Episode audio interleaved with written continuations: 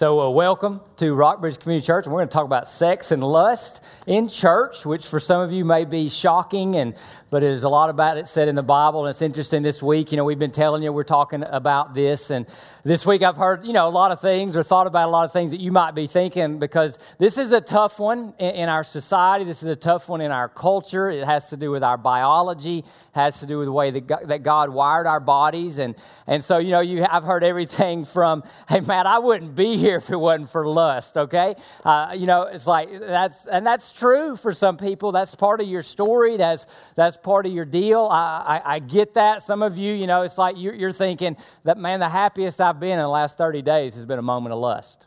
And that's fair. That's fair, and, and, I get that.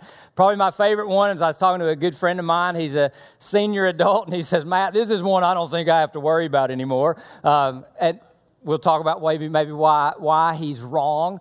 But honestly, this is a sin that, uh, that I struggle with. You've heard me, if you've been here for a while, know that I, and I'm going to say have a struggle with pornography because I think it's important for us to uh, never think we've arrived. And, and never think that we uh, you know, can lay down the armor of God and not resist and not fight these things. So, we're going to talk frankly and transparently about lust and about sex uh, and I think it's important for you to hear our staff uh, kind of give a testimony that we're strugglers too. There's nobody here that's better than anybody else. There's nobody here that doesn't need the blood of Jesus. There's nobody here that doesn't struggle with sin. And, and I am the pastor, but I am far from perfect, and I'm a sinner. I'm a luster. I'm a struggler uh, in this. And I just want you to hear that because it's so important that we're just honest with ourselves. It's honest with our, with if we're married, with our, with our spouses, with our kids, as they're coming up in a very, very sexualized culture. But let me say this about sex and sexuality sex and sexuality are spiritual blessings. Uh, God created sex, okay? Hollywood did not create sex. Cosmopolitan did not create sex, okay? I am pretty sure in the garden when God said, Adam, you and Eve be fruitful and multiply, he didn't you know, see him go behind the bush and say, What are you doing? He designed it that way. He designed male and female to fit together physically, emotionally, and spiritually to accomplish a mission and, and sex is part of that, and, and there's blessings that, that come from that. But he also established necessary boundaries for protection. Because don't you protect what you value? That, that, that's what our culture is telling us is, is, not valid anymore, that there should be no protections around human sexuality or, or, no protections around sex. You would never not protect your kids, not protect your dog, not protect your valuables, your money. That's why we have banks, that's why we have fences, that's why we have rules. So, because this is so intimate and so potent and so powerful, there are boundaries for that protection. So, when we talk about the, the deadly sin, and the church has been calling lust a deadly sin since about the fourth century. So, we're almost 2,000 years of, of, calling lust a deadly, deadly sin. When we talk about lust, we're talking about a disordering of God's blessing. So, here's the definition of lust it is disordered pursuit of physical pleasure, generally of a sexual connotation. So, disordered, sometimes it's damaged.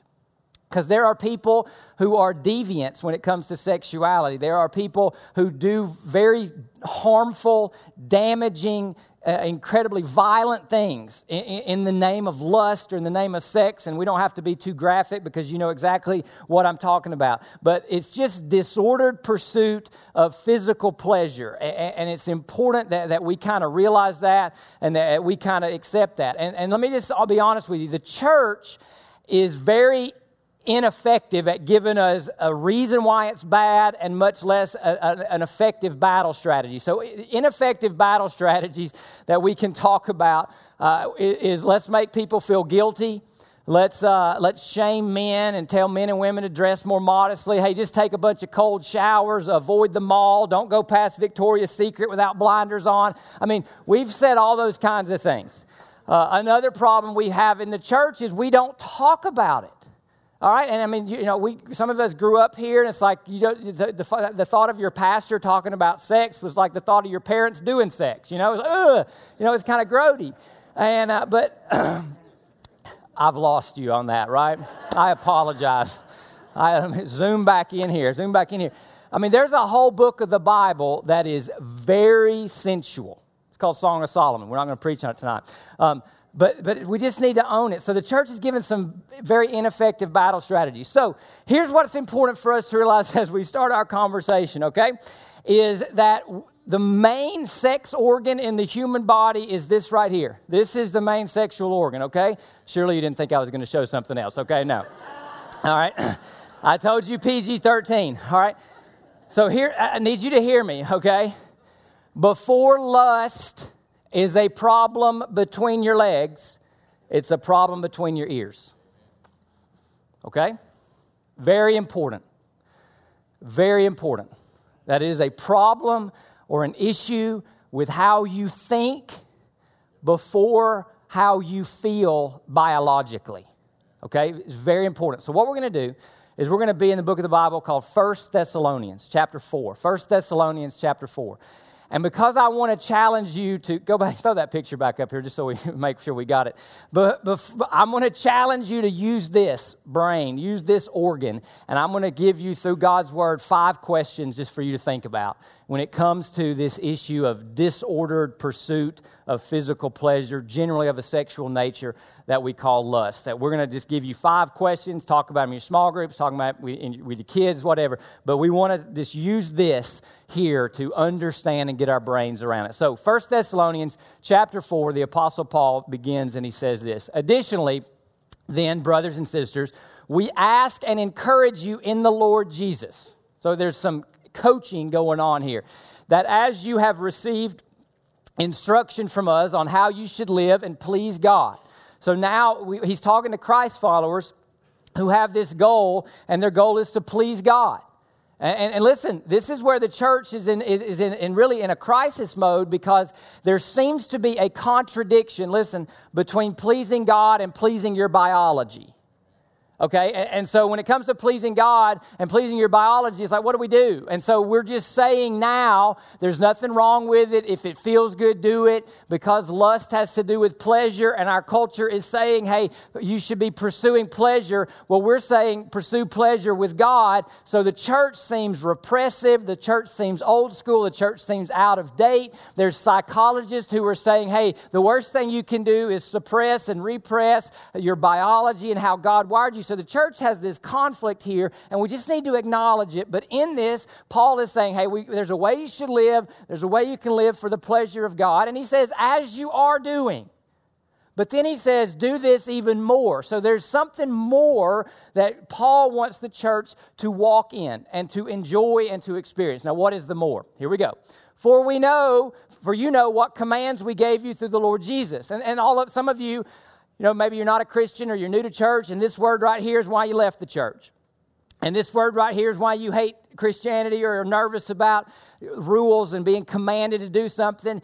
And, and how can pleasure and how can good come from being commanded? So you got to just kind of wrestle with that. So we want you to know what commands we gave you through the Lord Jesus Christ. For this is God's will. And, and many, many of you have said, God, what is your will for my life? What do you want my life to be? And right here, we get the absolute clearest answer anywhere in Scripture. And look what he says. This is God's will, your sanctification. I'll explain that in a minute. That you keep away from sexual immorality. And all God's people said, rats. because that's like, whoa. I mean, he's just right out, double barrel shotgun, boom, boom, and attacks maybe our biology, maybe the only fun we've had in the last 30 days. And, and what do you do with that? And, and that's what we want to wrestle with. And that's, I just want you to feel the tension in these verses, and we need to feel them in our 21st century post sexual revolution context. You know, the sexual revolution was uh, sex is okay outside of marriage. We had the pill, we had abortion, so we could have sex without consequences. So sex is okay. Post sexual revolution means we're not even asking the question anymore. We're not even talking about it. It's just assumed boys will be boys, girls will be boy, girls, and, and once you're of age, and you'll, boo, just be safe, be consensual, and that's good, right? That's all we're saying. So we're right in the, we're in this tension here. The Bible, when it says something like this, can seem rather uh, antiquated and, and rather old school and rather out of date. Now, this word here is key sanctification. This word sanctification is this progressive by over time process that a Christ follower goes from being a slave to his or her sin to being more and more like Jesus in how they live, how they walk, and how they please God. It never, ever happens instantaneously. It's why I tell you when you become a Christian, it's about a new direction, not instantaneous perfection okay? It's why I tell you, you got to start somewhere, and God progressively is going to set you apart, which is what sanctify means, or progressively change you to be more like Jesus, okay? And what's, what's interesting about this is the way Paul presents this is he says, hey, God wants more for you and his commands are part of that more. Your sanctification is part of that more. And abstaining or keeping away from sexual immorality is part of that more. So the first question I need us to wrestle with is this Do I really believe that God wants more and that God wants what's best for me?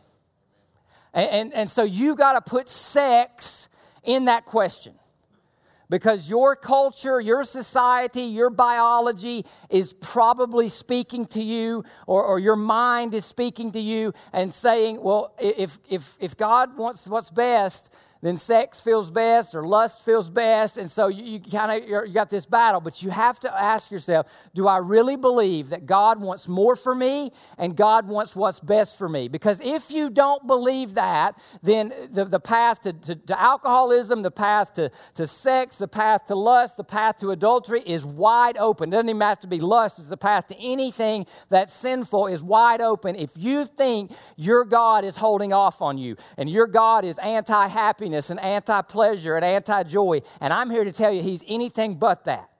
Okay? You just may not believe me, and, and that's the struggle. That's why it's up here between your ears first. Do I really believe? So when you read a command like flee from, abstain from sexual immorality, your biology is saying something, your society is saying something, your culture is saying something, but your God is saying something, and who you're going to believe. So that's the first question. And then let's give you a couple of subparts to the question, all right? Now, do I really believe that God has provided the resources to move forward? Because here's where a lot of people are. And, I, am going to speak to men especially, although please don't be, believe the lie that only men lust. Okay? There's a whole trilogy of movies that came out to help you ladies on that one, right? And if they didn't make them because they didn't make money, hello, Fifty Shades, right? Okay, so just uh, so it's not just a male problem, okay? All right, anyway, we'll, more on that later. All right, so here, here's, here's what I hear from guys, okay? I've tried everything, I just I can't beat this. And, and I, I just think, and, either, and so they, either they give up or they waller in guilt or they become unbelievers.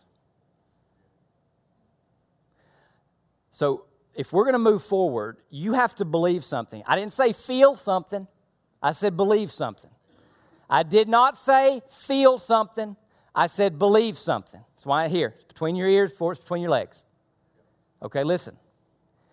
Do you believe that God in the gospel of Jesus Christ has provided what you need to move forward in sanctification and to enjoy God's best for you?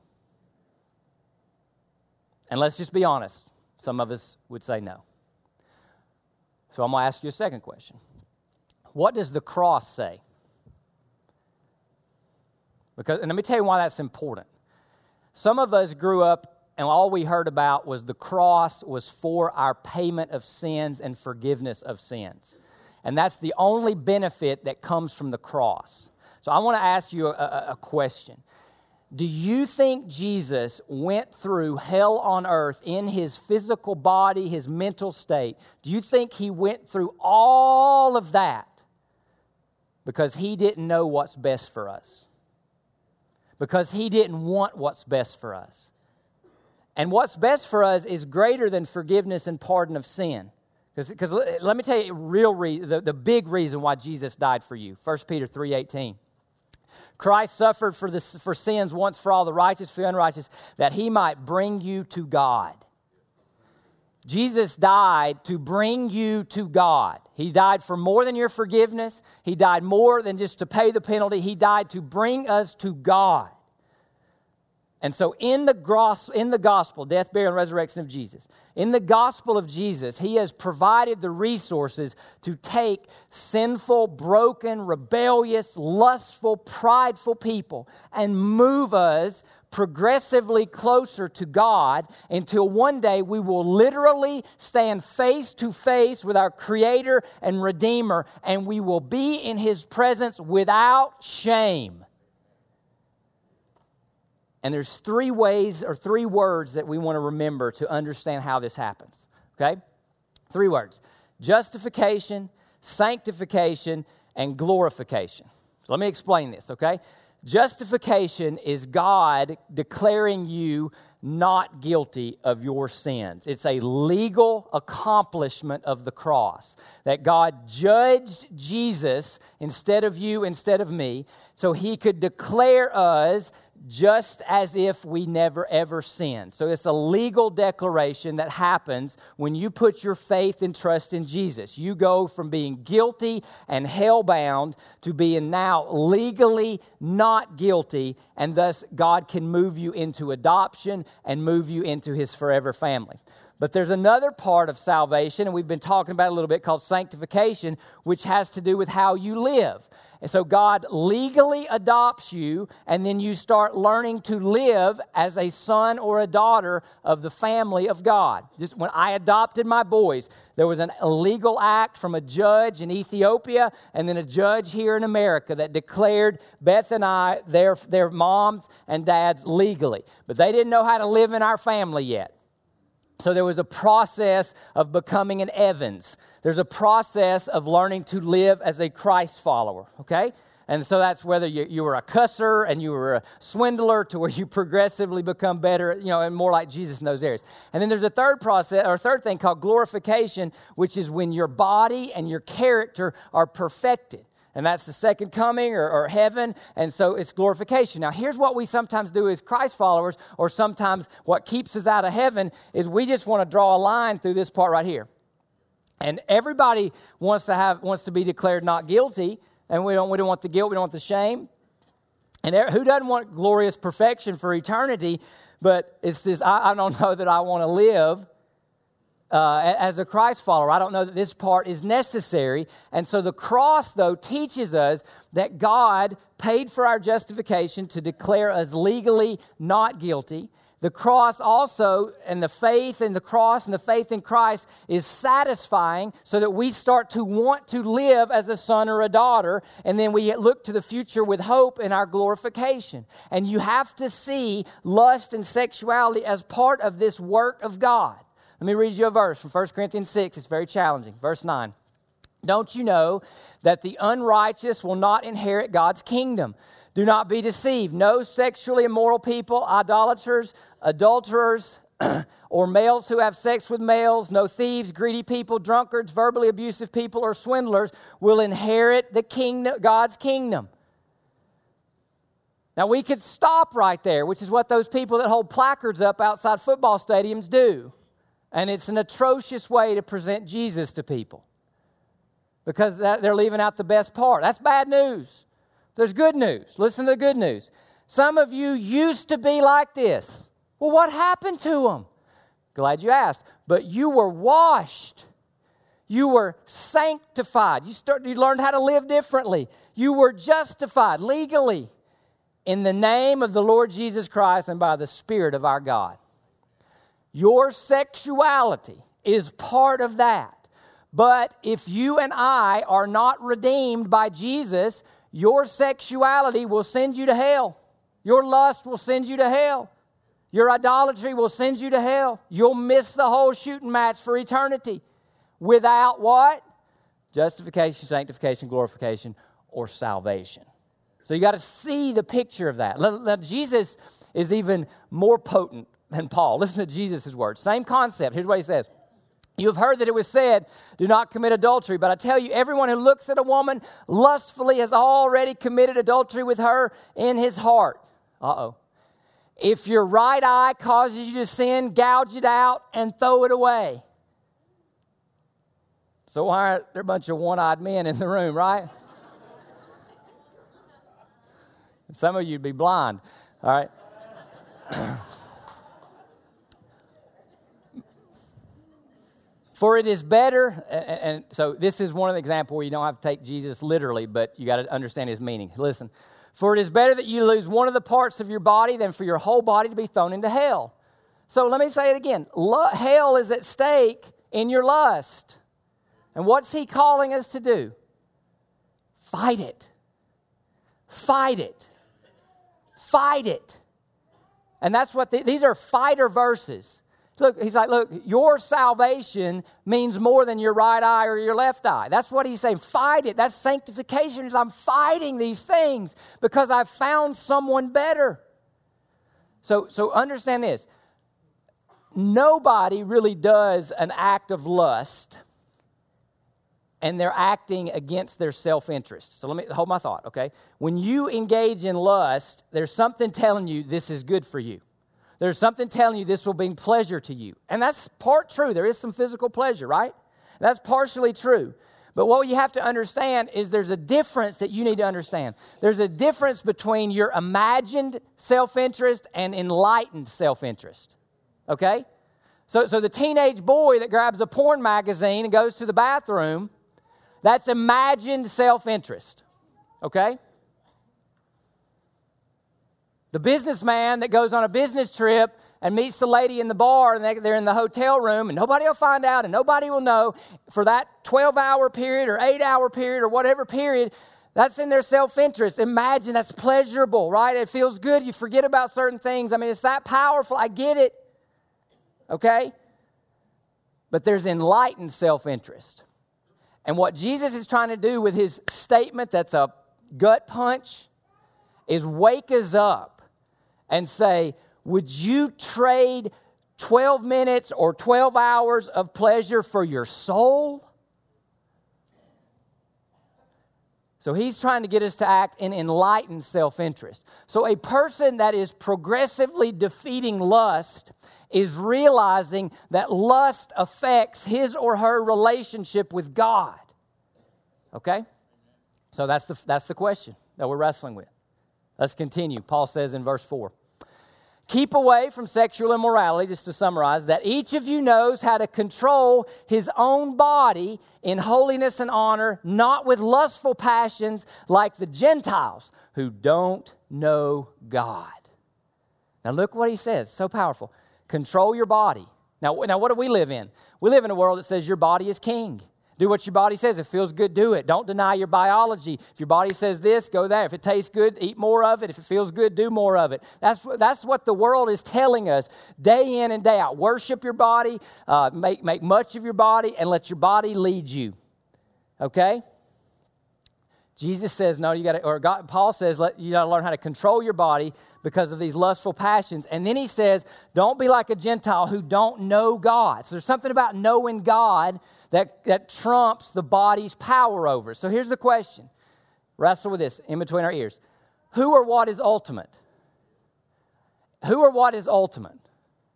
It's a great question to ask. Because, because here's the culture that we're living in. Here's the culture our kids are being raised in body and biology, or God and theology. And what we've done is say God's out of date, the Bible's wrong on these, these four, five, six, ten verses and don't deny your body, don't deny your biology. God says these two things go together because your God created your biology, your God created your body. He created it for pleasure. He just puts boundaries around it for your blessing and to preserve and protect. But, but this is the debate. And, and so, but look at what our culture's saying. Hey, take God out of the picture, and so sex and lust are only physical. Okay, let me tell you why that's wrong for two reasons. If you're a dad and you have a daughter, how does the thought of another man lusting after your daughter make you feel? Exactly. Okay? If sex is only physical, if sex is only physical, then when a woman is raped, why don't we just put a band aid on her and say, hey, you'll be okay in the morning? But, but listen, our bodies and our souls are more connected than you realize. There is a psychosomatic connection. You are a soul with a body, not a body. Your body wears out, your soul doesn't. But your body affects your soul, your soul affects your body. And you know this. How many of you have gotten stressed out by something at work and you've thrown up or gotten nervous or, or a sick feeling in your stomach? Now, why does that happen to us? Because there's a connection between mental and soul and heart and physical attributes. Paul will even say this to the church at Corinth. They were taking the Lord's Supper wrong, a spiritual act. Some of them were taking it inappropriately and they died. Spiritual, physical, theological, biological, there's a relation to that. And there's a great quote I heard from someone I'm not even sure was a Christ follower that captures this from General George Patton, World War II tank commander in Europe.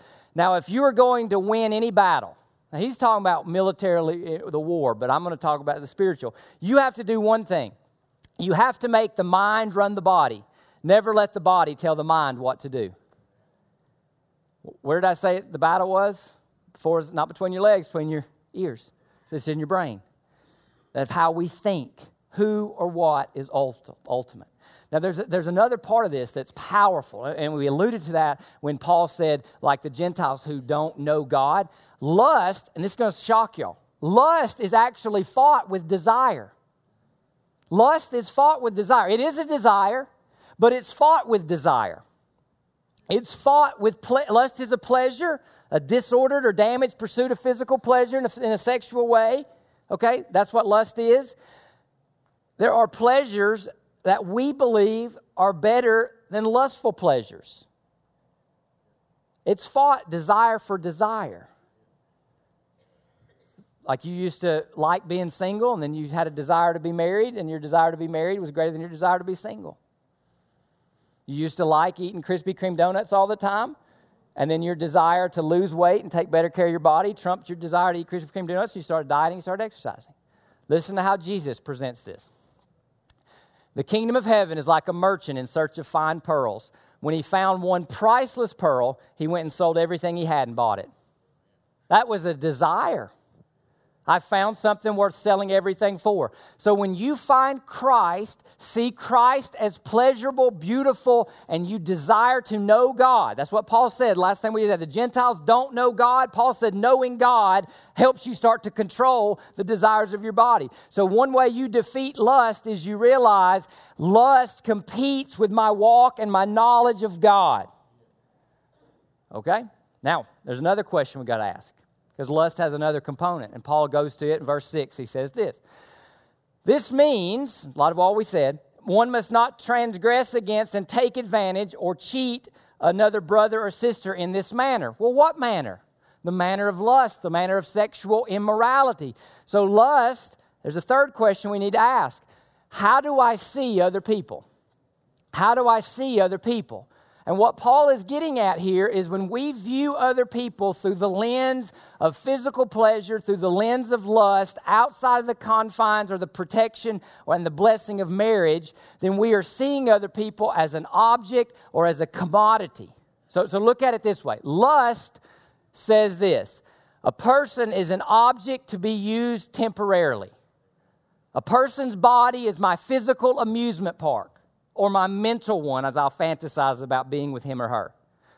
Love, a person is a soul to be cherished eternally. Now, let's just stop the music for a second. Most women have this desire. I mean, it's biblical. You see it in Song of Solomon to be romanced. Which one of these is more attractive? Yeah, you know what you'll do, some of you ladies? You'll give in to a man's lust to try to get him to love you. Doesn't work that way. Never does. Never does. Never does. Another distinction how do I see other people? Lust says emotion and impulse is about emotion and impulse without commitment. I can leave in the morning, I can put the magazine away. They're just an image on a screen or an image on a piece of paper. Well, there's someone's son and daughter and they're made by God, but that's another subject. Love is emotion plus faithfulness and endurance of a covenant. You, do you know why God says marriage or sex only belongs in marriage? And, I, and that's so old school. I get it. I get it. But, but really, God knows a lot better than we think He does sometimes. Okay, let me tell you why God only wants you to have sex to your spouse. of the opposite sex. Let me clarify that for the 21st century man and woman. Here's why he does it because God knows emotion and impulse do not create safety and stability. Emotion and impulse do not create safety and stability. You are not safe and stable if he can get up and leave the next morning. That's why it's more than physical. So God says, and it's the same thing for our Christianity. You have this powerful worship experience, or you give your life to Jesus one night in a fury of emotion and impulse, and you've forgotten about God the next day. So God wants covenant. That's why you stand in a legally binding ceremony and get married. Because what does the legally public binding ceremony do? do? It binds us with commitment to one another. What does God do when you become a Christ follower? He says, Go public, get baptized, go public with your church, and take the Lord's Supper regularly to remind yourself of the commitment, of the covenant that is emotional at times, but is also about faithfulness and endurance. That's why sex is designed to function and prosper only in the covenant and the commitment of marriage. When you take it out of that and make it only about emotion and impulse, there's no stability, there's no safety there. That's a big difference between love and lust. And in lust, you see another person as just an object, a commodity to be used and discard. Verse 6 continues. Because this is powerful. Listen what God says. So if you if you see, and this goes back to 1 Corinthians, goes back to Jesus. If, if lust is ruling you, listen, the Lord is an avenger of these offenses. The Lord will get justice. So we also previously told you and warned you. So let me say this your lust is either taken care of by Jesus on the cross, or God takes care of your lust in the justice of hell. For God, and this is powerful, has not called us to impurity, but to sanctification. God has called us to something higher, something more. First question, something better, to be progressively made more like Jesus, which is how and who we were created to be like. And there's pleasure in that, and faithfulness in that, and stability in that. And that's how you were created to exist. Okay? Think about a baseball bat. A baseball bat was created for one thing. We've perverted it, and now people will use baseball bats for weapons and for vandalism and to damage things. Okay? Your sexuality and your body was created to glorify God, to be the temple of the Holy Spirit. And we've perverted it and prostituted it out and made it a commodity in an amusement park instead of a temple of God. Okay? So that's what he's talking to us about. And so I want us to understand something. This is a fourth question, and it's one of the most powerful questions we could ask. Do I understand my calling, or have I accepted my calling? See, listen, when God calls you to become a Christ follower, when the Spirit of God just come, sets that thing off in your soul, when God shines and shows you the beauty of Jesus, when you're walking along looking for something, looking for something, and boom, there's that priceless pearl, which is Jesus Christ, crucified, buried, and raised. And you're like, I have to have Christ. When that goes off in your soul, Okay? God is calling you to more than escape hell. God is calling you to more than I just believe some facts about God. He is calling you to Himself, for Himself, to be His son or daughter, to be one of His chosen instruments, to live out His glory and extend and seek His kingdom on this earth. That's a high and holy calling.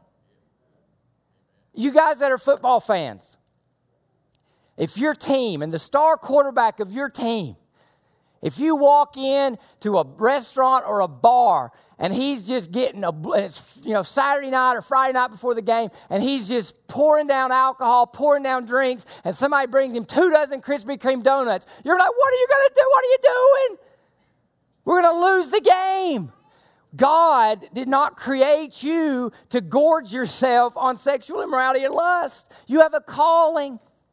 You have a calling. It's holy, it's eternal, it's glorious when you see it and when you accept it. Now, now the converse is this Satan uses lust. And here's how he uses lust nothing wrong with it, nobody will get hurt.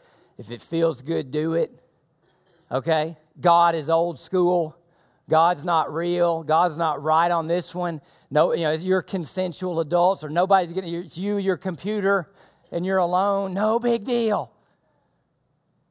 So then you commit lust or act it out, and then Satan uses guilt and shame.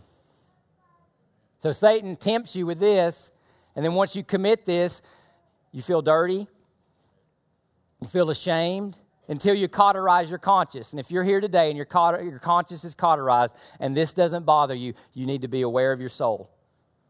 I say that because I love you. Okay, and I'm a luster. Okay, I'm, I'm fighting. If you're not fighting, if you are not fighting, we got to talk about your soul. You please see your campus pastor afterwards, okay? It's too serious, too serious, okay? So Satan will use lust, and then he'll use guilt and shame. And you know what he'll use guilt and shame? He'll use guilt and shame to keep you Christians on the sidelines. So you'll say, I can't volunteer, I can't serve, I can't go on a mission trip, I can't be used from God because I gave in to lust and now I feel so guilty and feel so ashamed. That's where you got to go to the cross and let Jesus be the avenger of your lust on his, in his death on your behalf. And then the last thing Paul says before he ties the knot on this, he said, on this thought, he says, consequently, Anyone who rejects this, this whole thing about sanctification from sexual immorality, does not reject man. It's not just about you and her, or you and that image, or you and that website, or you and that magazine, or you and that lady across the room at the office that you keep looking at lustfully. It's not just about you and them, but you reject God who gives you his Holy Spirit. And this is the final question for you to think about between your ears. Do I believe God rewards purity?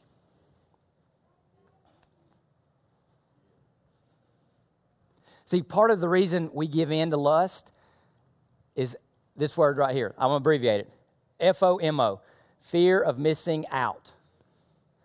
I don't want to miss out.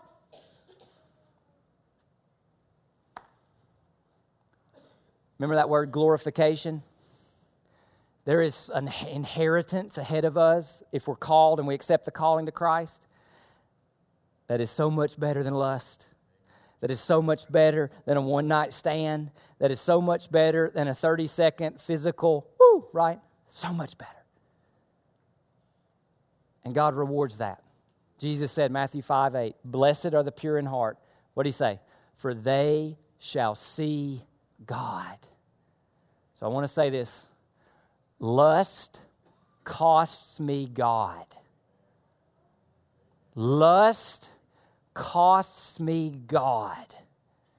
And if God is the priceless pearl, if God is the one I was created in His image to worship, to glorify, to serve, to be in His family, and lust costs me God, then I must fight lust and then praise God because even though lust costs me God, God still pursues me.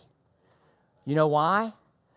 Because God is a jealous, good kind, lover. And his love is reckless, and his love is passionate, and his love is eternal. Would you let his love touch your soul, no matter where you are? In this fight, in this struggle, would you let the reckless love of God touch you and perhaps change you and show you that there is nothing better, nothing better than being a son, a daughter of the Most High God. Let's pray together. God, I pray you've helped us think today. I pray you've helped us think and love you with our minds. And God, as we battle this, this issue that's so prevalent in our culture, and it's like you can't even go to a mall, God, or to a grocery store without just being tempted and enticed but God, these questions remind us that you are better and that you want better for us. God, these questions remind us that, that we are made for more than just and simply physical pleasures. We're made for spiritual and eternal ones. God, I just want to pray for everybody here, wherever they are, that they would be loved by you in this moment, as they are, God, imperfect and all that they would just be loved by you. Holy Spirit, that you would give people the eyes and the spiritual perception to perceive Jesus as that priceless pearl worth selling, abandoning everything to have, even our current sexual practices. God, that we would see Christ as glorious and beautiful, that we would see Christ crucified, buried, and raised as the one we were made to follow. And that, God, some people here may be ready to follow Jesus for the first time. You make that clear to them, Holy Spirit, as we celebrate your love for us. That even while we were sinners, Jesus, you loved us. Jesus, you died for us. Jesus, you rose for our justification. Jesus, you rose for our sanctification. Jesus, you rose for our future glorification. And that's what we look forward to and long for today. God bless your people. Love your people. In the name of the Father, the Son, and the Holy Spirit, we pray. Amen.